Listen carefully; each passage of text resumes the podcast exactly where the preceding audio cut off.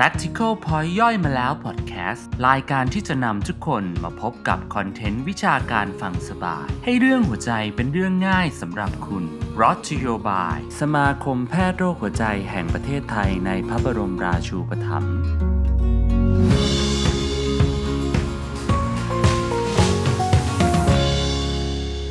สวัสดีครับ ผมนายแพทย์ธีรพัฒน์ยิ่งสุนเจริญนะครับ และนี่คือ practical point ย่อยมาแล้ว podcast นะครับ รายการที่ทำให้เรื่องหัวใจเป็นเรื่องง่ายสำหรับคุณนะครับ แล้วเราก็กลับมาใน episode ที่ 4 นะครับ เราก็ยังอยู่กับอาจารย์ชัยศิรินะครับวรประกรณ์นะครับ อาจารย์ก็จะมาพูดให้เราฟังเกี่ยวกับเรื่องของ STEMI นะครับในไทย ACS Guideline 2020 เหมือนเดิมนะครับ สสวัสดีครับอาจารย์อุ่นครับสวัสดีครับ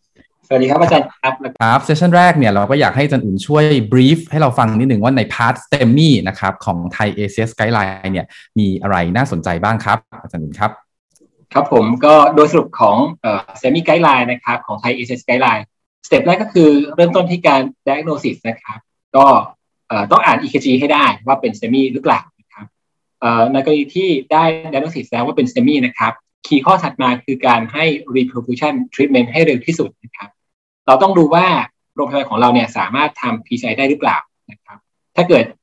โรงพยาบาลของเราเป็น PCI Center นะครับ Treatment of Choice ก็จะเป็น Primary PCI นะครับแต่ว่าถ้าไม่ได้นะครับถ้าเกิดโรงพยาบาลของเราทำ PCI ไม่ได้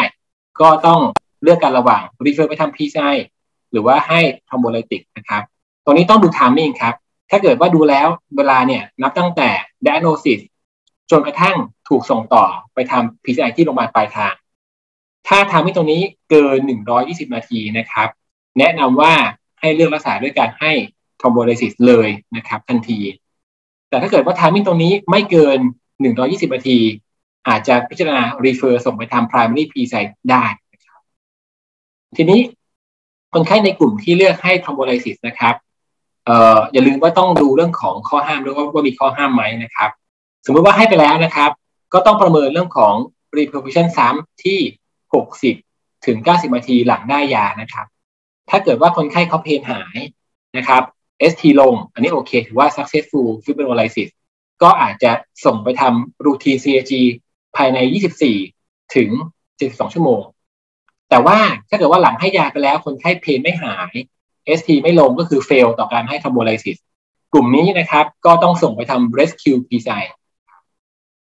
ประเด็นถัดมาคือเรื่องของการให้ antiplatelet นะครับ โดยหลักการคือถ้าเป็น ACS ไม่ว่าจะ semi หรือว่า non semi เรา prefer ให้จะใช้เอ่อ potent p 2 t inhibitor นะครับ ก็คือเป็นทิกเกลก็ได้พาสุเกลก็ได้นะครับ เลือกใช้ 2 ตัวนี้ก่อนโปรพิโดเกลถ้าไม่มีข้อห้ามนะครับ ยกเว้นกรณีเลยคือ ในกรณีที่เรารักษาคนไข้ด้วยทอมโบไลซิสนะครับ ช่วง initial ใช้ได้แค่โคพิโดเกลเท่านั้นนะครับ ในช่วงแรกๆเนี่ยยังใช้พาสุเกลกับทิกเกลยังไม่ได้ แล้วก็หลังจากให้การ reproduction เสร็จแล้ว ที่เหลือก็จะเป็นการรักษาในเรื่องของ long term treatment นะครับ เพื่อป้องกันการเกิดเอ่อ CV event ซ้ำได้แก่การให้ดูอัลติเพลต long term ประมาณ 12 เดือนนะครับ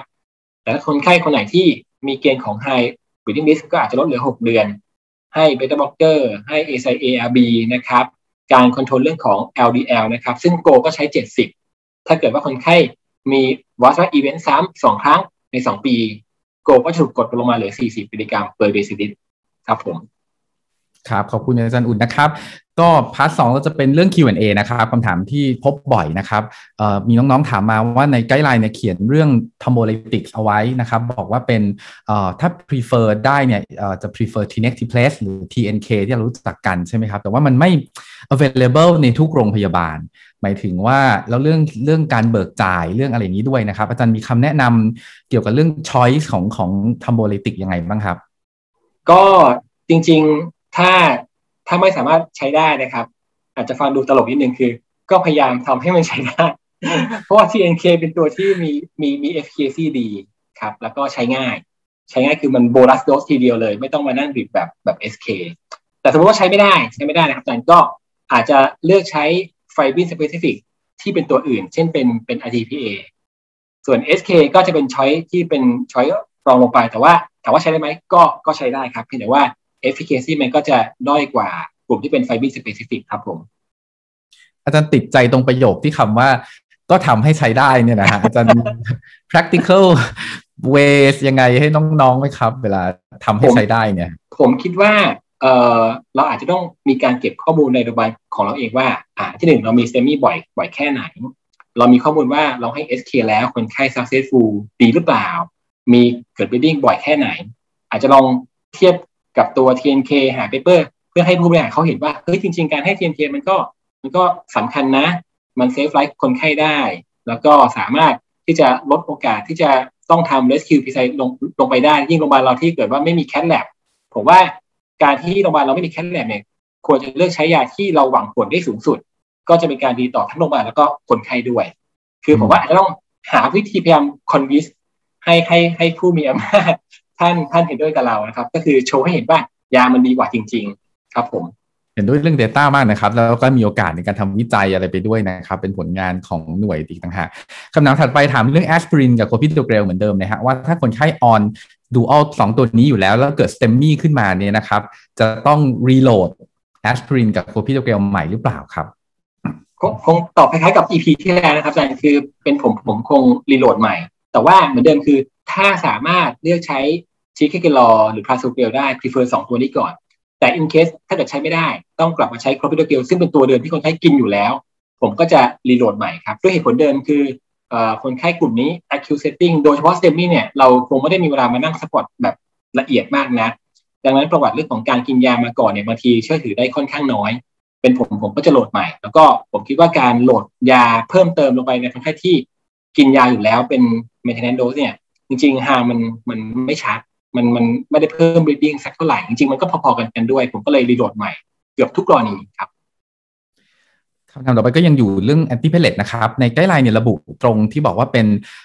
การให้ potent P2Y12 เนี่ยหลังจากให้ thrombolytic ใน STEMI เนี่ยนะครับ ในนั้นเขียนว่าให้ขึ้นอยู่กับดุลยพินิษของผู้เชี่ยวชาญ ตรงนี้นะฮะเหมือนอคนอ่านแล้วอาจจะยังไม่เคลียร์มาก อาจจะขอให้อาจารย์ช่วย elaborate นิดหนึ่งครับ ครับ คือการให้ตัวเอ่อ potent P2Y12 ตามหลัง thrombolysis ต้องต้องเรียนว่ามันมีมันมีความไม่ค่อยตรงไปตรงมานักเพราะว่ามันมันขึ้นอยู่กับเรื่องของ timing ที่คนไข้ได้ thrombolysis มา แล้วก็ชนิดที่คนไข้ได้มาเอ่อการใช้ prasugrel ใน post thrombolysis จริงมันมีอ้างอิงมาจากตัว Triton TV 38ก็คือ paper ดั้งเดิมของตัวตัว prasugrel เลย จริง ๆ ใช้ได้แต่ว่า เกณฑ์ที่จะใช้ได้คือจะต้องเป็นคนไข้ที่เป็น post thrombolysis มากกว่า20 24 ชั่วโมง ถ้าคนไข้ได้เป็นกลุ่ม fibrin specific มาก่อน แล้วก็มากกว่า 48 ชั่วโมง ถ้าได้เป็น non fibrin specific มาก่อน ดังนั้นมันมันก็จะมีเรื่องของ timing มามากำกับว่าจริง ๆ มันใช้ได้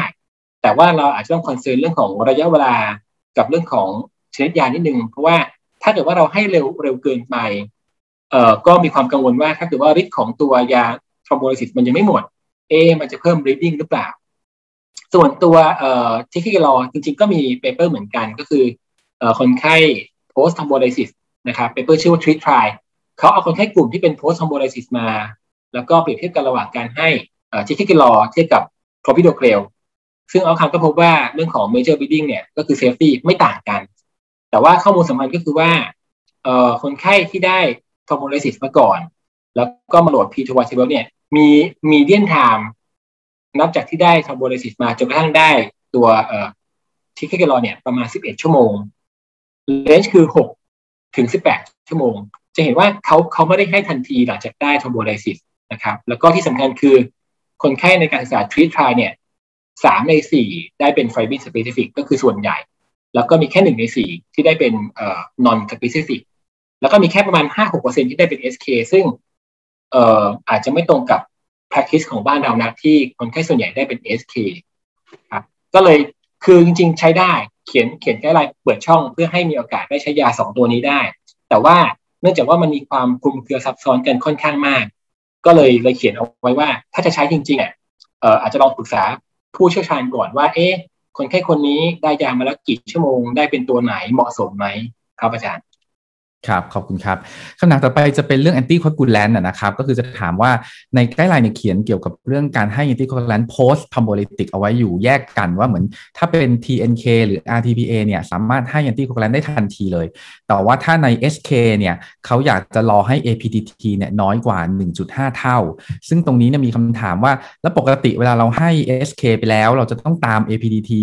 ให้ ยังไงดีแล้วจนกว่ามันจะน้อยกว่า 1.5 อย่างเงี้ยฮะก็คือมันเอ่อ practical เนี่ยทำทำยังไง แล้วจริงๆ แล้วหลักการเรื่องเรื่องการให้ APTT ที่น้อยกว่า 1.5 นี่ทำไมถึงเป็นเช่นนั้นครับอาจารย์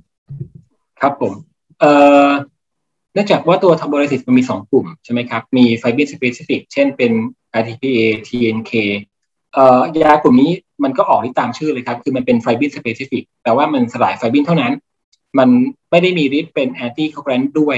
ดังนั้นถ้าเกิดว่าเราให้เอ่อ RTPA หรือว่า TNK แล้วเราไม่ตามด้วย parental anti coagulant เนี่ยก็อาจจะมีโอกาสเกิด reocclusion ตามมาได้ค่อนข้างเยอะ แต่ว่าในทางตรงกันข้ามตัวเอ่อ SK เซตโตไคเนซึ่งเป็นเอ่อ non specific นะครับ ตามชื่อคือมันออกฤทธิ์ non specific คือมันออกฤทธิ์ค่อนข้างกว้าง นอกจากที่มันจะสลายไฟบินแล้ว มันยังมีฤทธิ์ของ anti coagulant ด้วย แล้วฤทธิ์มันอยู่ค่อนข้างนานพอสมควร แต่ว่านานของคนไข้แต่ละคนเนี่ยก็นานไม่เท่ากันนะครับ ดังนั้นคนไข้ที่เป็น post SK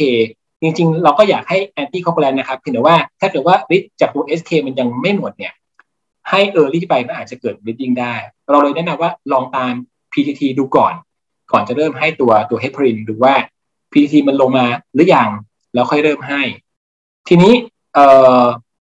ตามกี่ชั่วโมงดี ต้องต้องต้องเรียนว่าไกด์ไลน์ไม่ไม่ไม่ได้พูดถึง จริง ๆ ข้อเนี้ยจะเห็นว่าตัว class of recommendation ก็ก็จะเป็น class 2A level C ใช่ไหมครับ แต่ส่วนส่วนตัวส่วนตัวผมผมคิดว่าเอ่ออาจจะเจาะตามหลัง SK ประมาณ 2-4 ชั่วโมง แล้วดูตรงนั้นเป็นเป็นเบสไลน์ก่อนว่าค่ามันยังเกิน normal ไปเยอะไหม ถ้าค่ามันยังเกิน normal ไปเยอะมาก อาจจะตามครั้งที่สองหรือว่าสามเนี่ยห่างหน่อย แต่ว่าถ้าเกิดค่ามันเกินไปไม่ไม่เยอะ เกินไปเช่นแบบเท่า 1.8 2 เท่า อาจจะตามรอบสองเร็วหน่อยเช่นประมาณสัก2ถึงถึง4ชั่วโมงเป็นต้นประสบการณ์ส่วนตัวเคยเจอเคส post SK แล้วมาทำ rescue ใจบ้าง แล้วบังเอิญเคสที่ทำเนี่ยดันเข้าเข้าเรเดียไม่ได้ต้องเข้าขาปรากฏว่าเว้นไป 24 ชั่วโมง post SK off sheet กดไป 5 ชั่วโมง